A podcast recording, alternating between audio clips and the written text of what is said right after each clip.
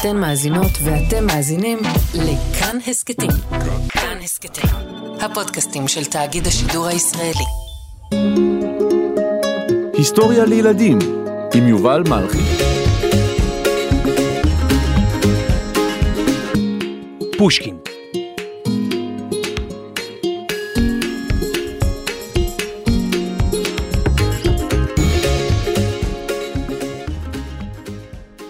שלום ילדים ושלום ילדות. אתם יודעים, עד לא מזמן, ואולי אפילו עד ימינו, ילדים ברוסיה שאינם מסדרים את החדר, שלא מקבלים כביסה או שלא עוזרים לשטוף את הכלים בבית, שומעים את המשפט הזה. ואם לא תסדר את החדר, מה אתה חושב שיקרה? פושקין יבוא לסדר את החדר במקומך? פושקין יקפל את הכביסה? פושקין ישטוף את הכלים? פושקין, פושקין, פושקין. מי זה בכלל האיש הזה? האם הוא היה עוזר את הבית הראשונה ברוסיה? או שאולי היו לו סודות איך לקפל סדינים? מעניין. ברוכים הבאים לפושקין סדנה לקיפול סדינים. לא משנה אם צבעונים או לבנים. הסדין מקופל. איזה מזל. לא, לא, הוא לא קשור לקיפול סדינים. היום אספר לכם על איש מיוחד במינו, שהשפיע על רוסיה, וממשיך להשפיע על העולם עד היום. הוא לא היה עוזר בית, אלא דווקא אבי הספרות הרוסית, גדול המשוררים של רוסיה, מי שיצירותיו נחשבות עד היום לשיא של מופת בספרות העולמית.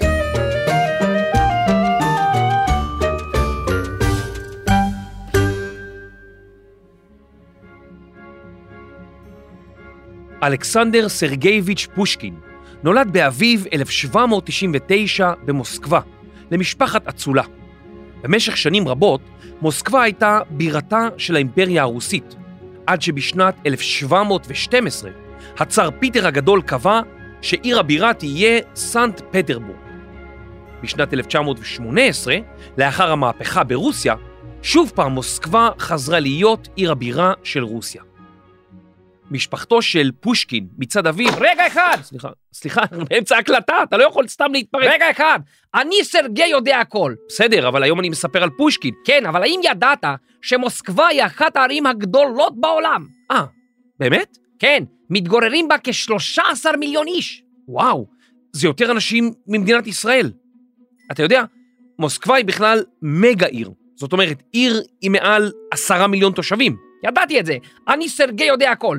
האם ידעת שמוסקבה היא המגה עיר הכי קרה וצפונית? אה, לא ידעתי, וואלה. כן, והאם ידעת שהמקדונלדס הראשון ברוסיה נפתח בכיכר פושקין? לא, לא ידעתי. האם ידעת שמוסקבה קרויה על שם נהר מוסקבה? את זה דווקא ידעתי. טוב, אני חייב ללכת, יש לי עוד לקוחות. אה, אולי אתה יכול לתת לנו איזו עובדה מעניינת לסיום? בסדר, אבל, אבל לא על מוסקבה, אלא דווקא על העיר הגדולה ביותר בעולם. אתה יודע מה היא? לא ממש. טוקיו שביפן. גרים שם כ-ארבעים מיליון איש. בעיר אחת. וואו. אה, תודה רבה, סרגי יודע הכל. אה, תבוא שוב. היה ממש נחמד. דס וידניה. להתראות.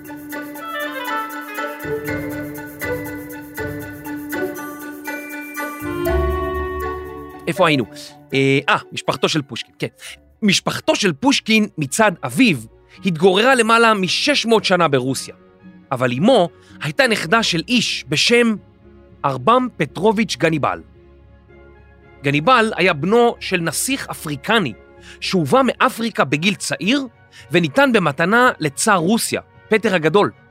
הצאר גידל אותו יחד עם שאר ילדיו, והוא הפך לגנרל בצבא הרוסי. ולמה כל זה חשוב? כי מכיוון שהסבא רבא של פושקין היה מאפריקה, פושקין עצמו היה בעל גוון אור שחום, ושיער שחור ומקורזל, והמראה שלו היה מיוחד מאוד. בזכות העובדה שפושקין נולד למשפחת אצולה, הוא, אחי ואחותו לא הלכו לבית ספר רגיל. במקום זאת, חינכו אותם המורים או אומנות שהגיעו אליהם הביתה. ולא סתם מורים, אלא מורים מגרמניה ומצרפת. פושקין למעשה דיבר בעיקר צרפתית עד גיל עשר, אך הוא התוודע לשפה הרוסית בזכות האומנת שלו, ארינה רודיונובנה, שסיפרה לו אגדות עם, פתגמים ומשלים ברוסית. כל אלו גרמו לו לאהוב מאוד את השפה הרוסית. לאבא של פושקין הייתה ספרייה מכובדת בבית, ופושקין הצעיר אהב לקרוא ולדמיין סיפורים משלו. כבר בגיל צעיר, צעיר ממש, בגיל תשע, הוא החל לכתוב שירים ואפילו משלים. בימות הקיץ, אלכסנדר ואחיו בילו באחוזה שהייתה שייכת לסבתו, ושם הוא שוחח עם איכרים ושוטט בשדות. מספרים שהוא הילד בעל דמיון מפותח במיוחד. בגיל שתים עשרה התקבל פושקין לליצאום, מוסד אקדמי חדש.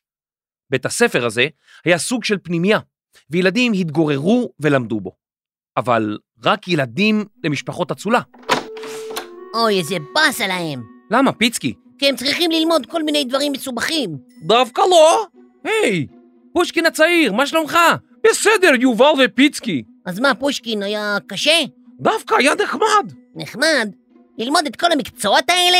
למדנו הרבה דברים. כמו מה? כמו למשל, רכיבה על סוסים. מה אתה סך?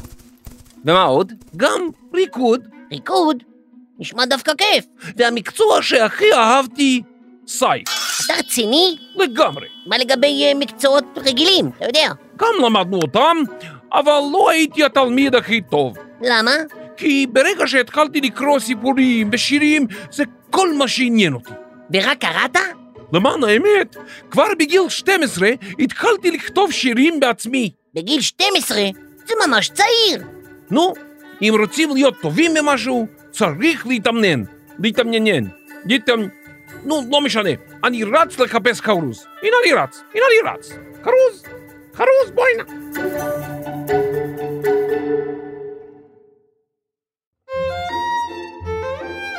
כשהיה בן שמונה עשרה, פושקין החל לכתוב את הפואמה הראשונה שלו, רוסלן ולודמילה. פואמה היא סיפור שנכתב בחרוזים. הפואמה של פושקין מספרת את סיפורה של הנסיכה לודמילה והאביר רוסלן. בליל כלולותיהם, ליל החתונה שלהם, לודמילה נעלמת עם המחשף הרשע צ'רנומור, והסיפור עוקב אחר הרפתקאותיו של רוסלן, כאשר הוא פוגש יצורים משונים, מכשפים וקוסמים, בניסיונו למצוא את אהובתו. על חוף מפרץ אלון תפארת, שרשרת פז עליו תבריק, חתול ידען, אסיר שרשרת, הולך סביב מזמן עתיק, פונה ימינה, שיר מביע, פונה לשמאל, סיפור נולד. וזהו תרגום של אלכס בן דרסקי.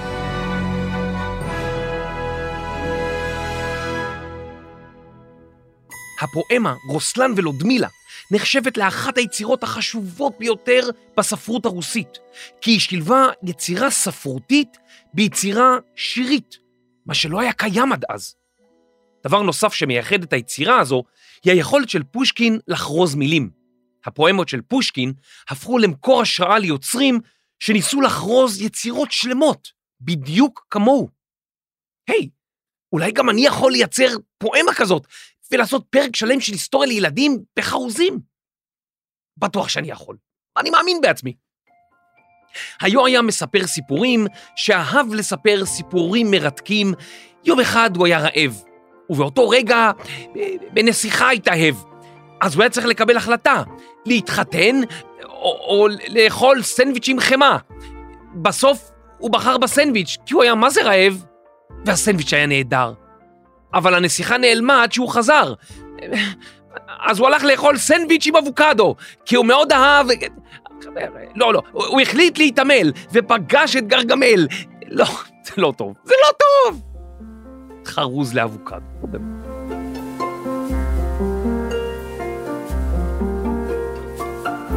לאחר סיום לימודיו, פושקין עבר לגור בעיר סנט פטרבורג, והחל לעבוד כפקיד במשרד. אבל הוא לא אהב את העבודה הזו. באותן שנים הוא התחבר לקבוצת אנשים שתמכו ברעיונות שהצאר הרוסי, השליט או קיסר רוסיה, לא אהב במיוחד. בשנת אלף שמונה מאות ועשרים פושקין פרסם שיר שנקרא "אודה לחירות". "אודה" הוא שיר הלל, ובשירו פושקין הלל חירות שהצאר ברוסיה לא העניק לנתיניו. באחד המשפטים באודה לחירות נכתב: "או שליטים, אתם מוכתרים ברצון וחוק האדם, לא יד הטבע. לא אלוהים מכתיר אתכם, אלא בני אדם. את השיר הזה פושקין דקלם בציבור. באותם ימים הצאר היה שליט קשוח, ומי שהביע רעיונות שהיו מנוגדים לדעותיו, נאסר או גורש מהעיר.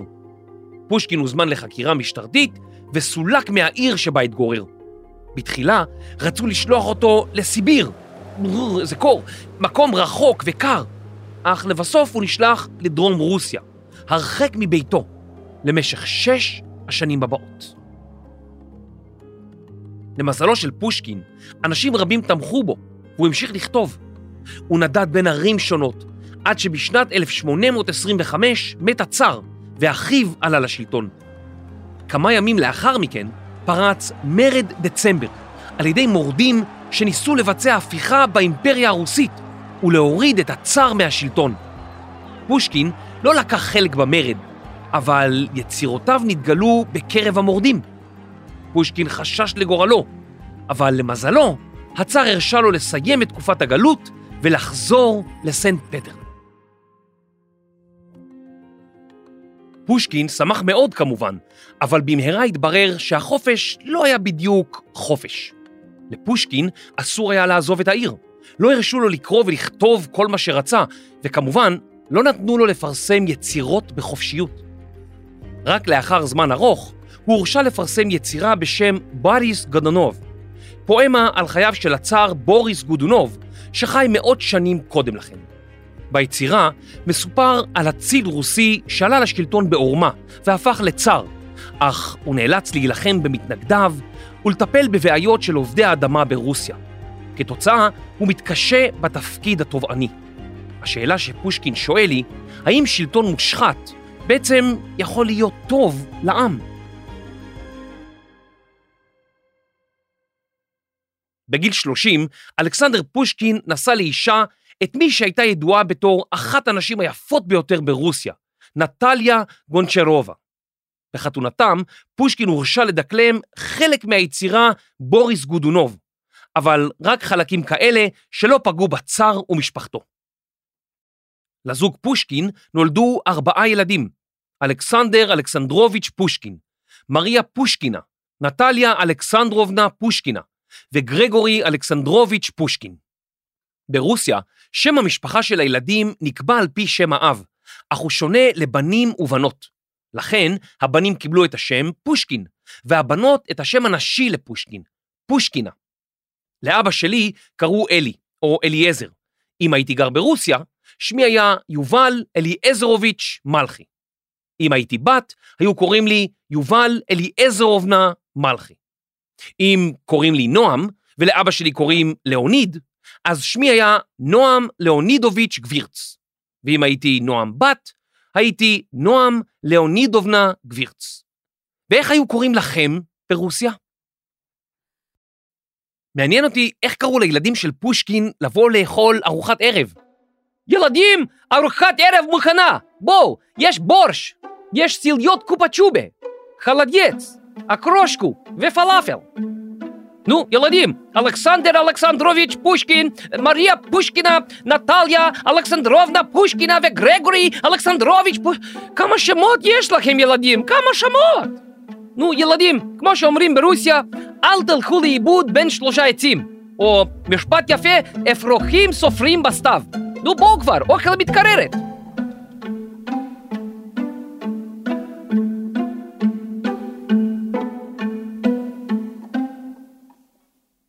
פושקין כתב יצירות מיוחדות. הוא האמין שלמשוררים יש תפקיד. הם צריכים לרגש את קוראיהם, והדרך לעשות זאת היא להשתמש בשפה באופן מיוחד, ולהפוך את השפה למוזיקה. הוא השתמש בשפה גבוהה וגם בנמוכה, בשפת יום-יום. הוא כתב על נסיכים ונסיכות, אבל גם על אנשים פשוטים, כך שתמיד אפשר היה להזדהות עם אחת הדמויות. ידוע שכותבים דגולים, הם גם קוראים דגולים. וכזה היה פושקין. הספרייה שלו הכילה ארבעת אלפים וחמש מאות ספרים ב-ארבע עשרה שפות, והוא עצמו היה בקיא ב-עשר שפות, ואפילו למד קצת עברית. פושקין השפיע גם על השירה העברית, כיוון שראשוני הסופרים ומשוררים של מדינת ישראל הגיעו מרוסיה, לאה גולדברג, שאול צ'רניחובסקי, אברהם שלונסקי ואפילו ביאליק חיבבו מאוד את יצירותיו של פושקין וזיהו בה מוסיקליות, בגלל החרוזים, וגם אהבה לשפה והעממיות בגלל האגדות שהוא כתב. תכף אני אספר לכם על אגדה של פושקין, אבל לפני זה, אחד הסיפורים המפורסמים של פושקין, שנכתב כשיר בחרוזים, נקרא יבגני אנייגין. יבגני אנייגין הוא סיפור על בחור עשיר מהמעמד הגבוה, שכל חייו היו מלאים במסיבות ובאירועים חברתיים. אבל יבגני משתעמם מאורח החיים הזה, הוא מחפש משהו אחר. חברו, ולדימיר לנסקי, מכיר לו את טטיאנה, בחורה שקטה, שאוהבת לקרוא ספרים וחולמת על אהבה. נכון, אני חלמת ככבה, אבל ככבה רציני, לא ככבה סתם כזה, בדרך, ככבה, ככבה. טטיאנה מתאהבת ביבגני. אני התאהבתי ביבגני, התאהבתי ממש. והיא כותבת לו מכתב שבו היא מתוודה על אהבתה אליו, אבל יבגני דוחה אותה. מה לא, ולבחורה שקטה שאוהבת לקרוא ספרים? לאחר כמה שנים, יבגני נתקל בטטיאנה, שבינתיים התחתנה עם נסיך. היא הפכה לדמות נערצת בקרב האצולה. הפעם יבגני כותב למכתב, אך היא דוחה אותו. יבגני, שרק רצה לחגוג, לא ראה עד כמה טובה יכולה הייתה להיות טטיאנה עבורו. הפעם הוא איחר את המועד.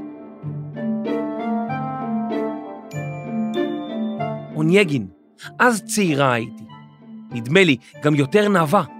אז אהבתיך, מה זכיתי? ממך לשמוע בתשובה. קשות, האין זאת.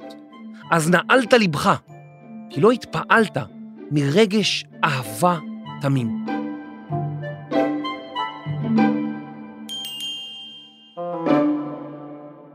זהו תרגום של אברהם לוינסון. בתרגום שאולי גם אתם תבינו, אפשר להגיד ככה. אוי, אנייגין, פעם הייתי צעירה ויפה, ואהבתי אותך, אבל לא אהבת אותי בחזרה. נעלת אז את לבך, ולא הצלחת לראות מהי אהבה. משהו כזה, בערך.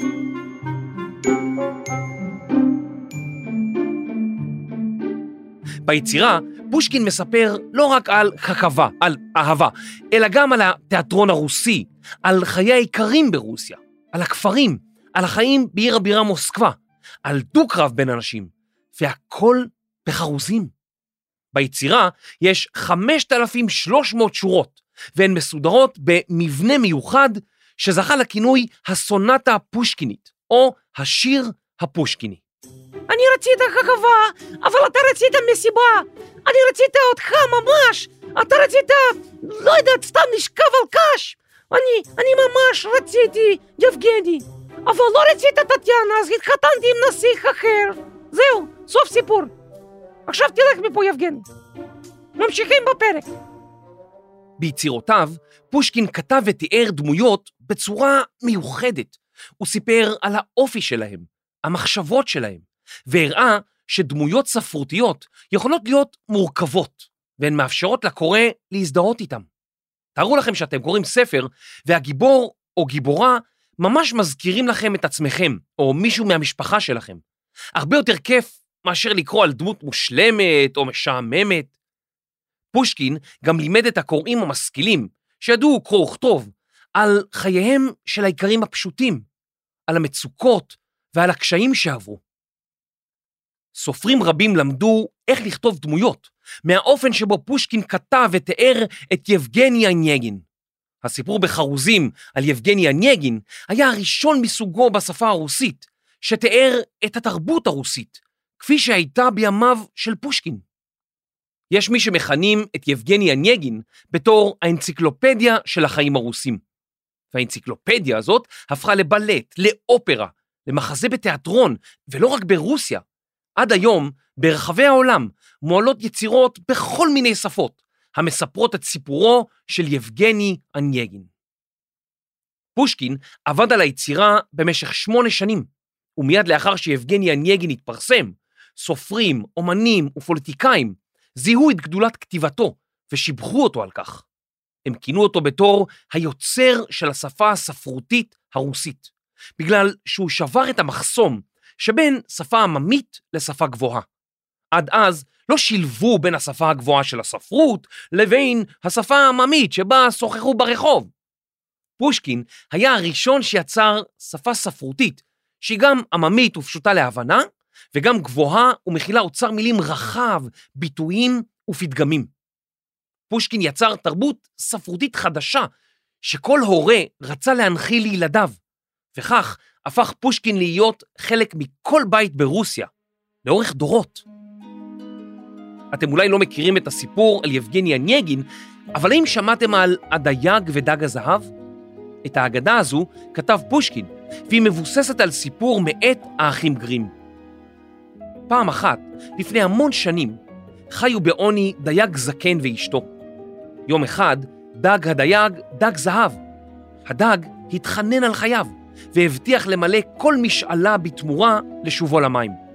הדייג שחרר את הדג, בלי לבקש אף לא משאלה אחת.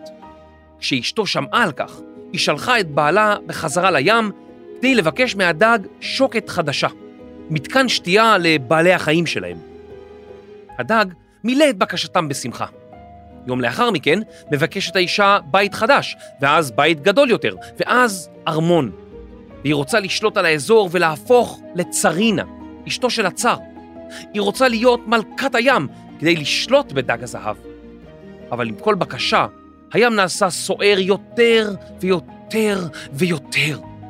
כאשר הדג שומע שהאישה רוצה להיות מלכת הים, הוא מחליט ללמד אותה לקח. הוא לוקח בחזרה את כל מה שהוא נתן לה. הדייג ואשתו שווים לגור בעוני, ועם שוקת שבורה.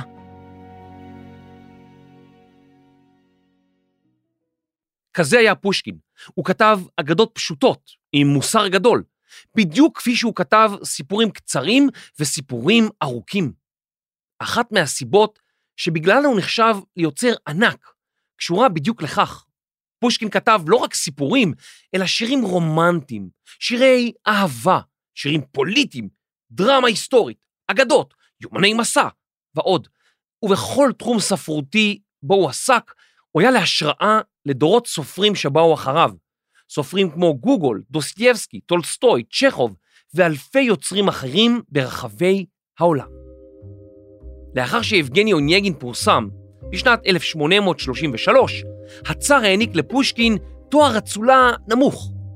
אנשים רבים היו מקבלים את התואר כמחמאה, אבל פושקין חשב שדווקא מגיע לו יותר, והוא אפילו נעלב.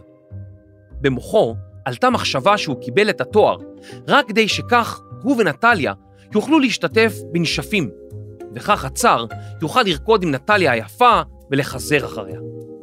הצאר אמנם לא חיזר אחרי נטליה, אבל איש אצולה צרפתי בשם ז'ורג' שרל דנטה אכן חיזר אחרי נטליה היפיפייה.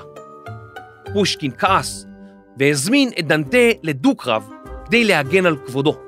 כך היה נהוג באותם ימים. לאחר כמה דחיות, פושקין קיבל מכתבים שהאשימו אותו בפחדנות, והוא קבע תאריך חדש לפגוש את דנטה פנים אל פנים.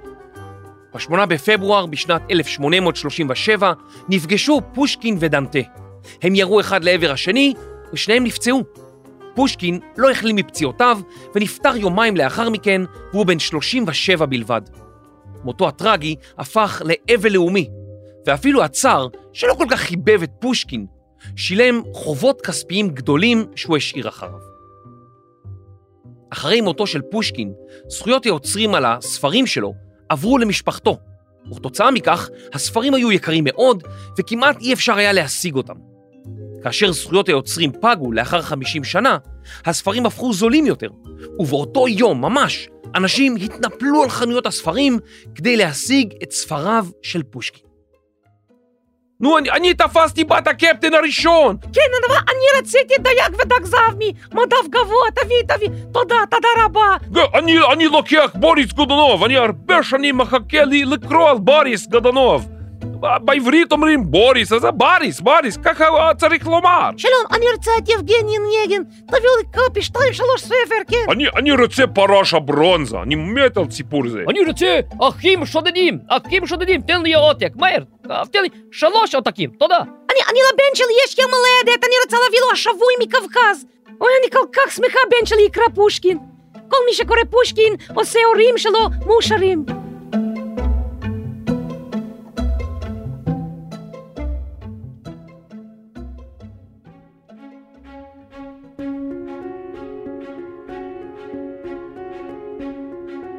העיירה שבה פושקין למד וחי בתקופת נעוריו שינתה את שמה לעיר פושקין. ברחבי רוסיה מוצבים פסלים בדמותו, ולא רק, כמעט בכל בית ספר ואפילו בדירות פרטיות מוצב דיוקנו של פושקין, התמונה שלו, הציור שלו. בשנת אלף תשע מאות שלושים ושבע ציינו ברוסיה מאה שנה למותו של פושקין, ולאחר מכן מאה וחמישים שנה להולדתו. האירועים הללו כונו זוכרים את פושקין. דיוקנו פורסם ברחבי רוסיה על בולים, סבונים, בסמים ואפילו גפרורים. עד היום מלמדים את יצירותיו של פושקין ויצירות אנשי דורו, המכונים דור פושקין, לא רק ברוסיה, אלא ברחבי העולם. אלכסנדר פושקין אומנם חי חיים קצרים, אבל הם היו מלאים בתוכן, בדרמה, באנשים שונים, בשפות שונות ובסיפורים שונים. יותר מ-מאתיים שנה לאחר ימיו של פושקין עדיין לומדים את יצירותיו. הוא נחשב לאבי הספרות הרוסית, והוא הראה שאפשר לעשות דברים שאף אחד אחר לא עשה קודם לכן. אז נסו גם אתם, כתבו סיפורים קצרים, תתחילו עם סיפורים של לא יותר מ-חמישים מילים, ואז מאה. נסו לכתוב סיפור קצר בחרוזים, ומי יודע, אולי אתם תהיו פושקין או פושקינה שלנו.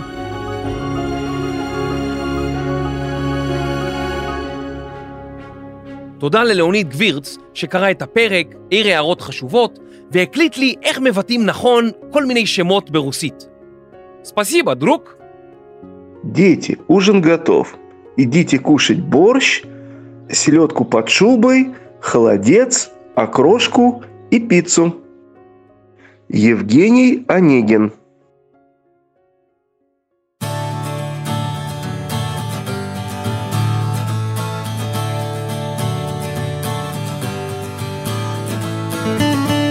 מחקר, כתיבה ושבויה בקווקז, דינה בר מנחם.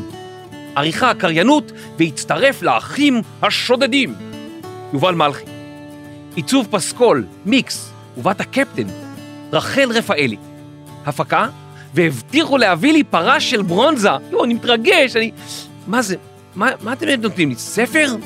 מה, חשבתי פסל של פרש מברונזה. אוף, מה, ספר? אה, זה ספר של פושקין? יש, איזה כיף. תודה. אייל שינדלר, טל ניסן ורני שחר. אני יובל מלחי. היסטוריה לפושקינים ופושקינות.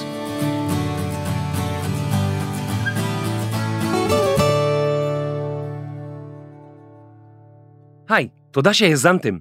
אני ממש אשמח אם תדרגו אותנו בספוטיפיי ובאפל ותשאירו תגובה. זה משמח אותנו מאוד. נשמח לראות אתכם גם בקבוצת הטלגרם שלנו, היסטוריה לילדים. שם תוכלו להציע הצעות ולשמוע מה חדש. פרקים נוספים של היסטוריה לילדים ניתן למצוא בכל יישומוני העסקתים, באתר וביישומון כאן, וגם ביישומון כאן ברכב. תודה.